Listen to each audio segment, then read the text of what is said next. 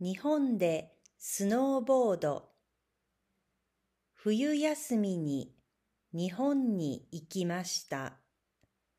家族とスノーボードに行きました。私の家族は9人です。妹の車は7人乗りです。私は車で行きました。義理の弟と姪っ子は新幹線で行きました。スノーボードは新潟県の湯沢町というところに行きました。東京から3時間ぐらいで駅や高速道路からも近いです。ホテルは古かったけどきれいでご飯がおいしかったです。新潟のお米は有名です。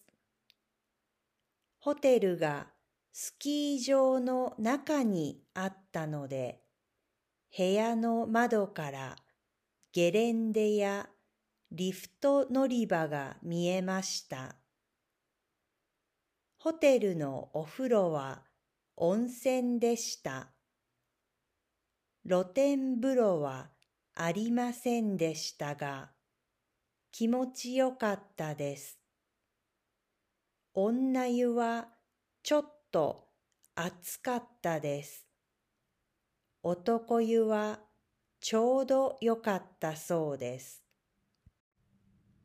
旅行の計画を立てているとき、私はスノーボードをするつもりはありませんでした。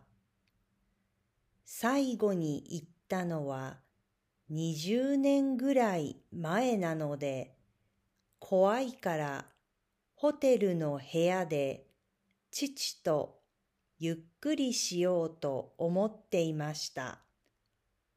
でもゲレンデを見たらワクワクして気がついたらウェアとボードをレンタルしていました。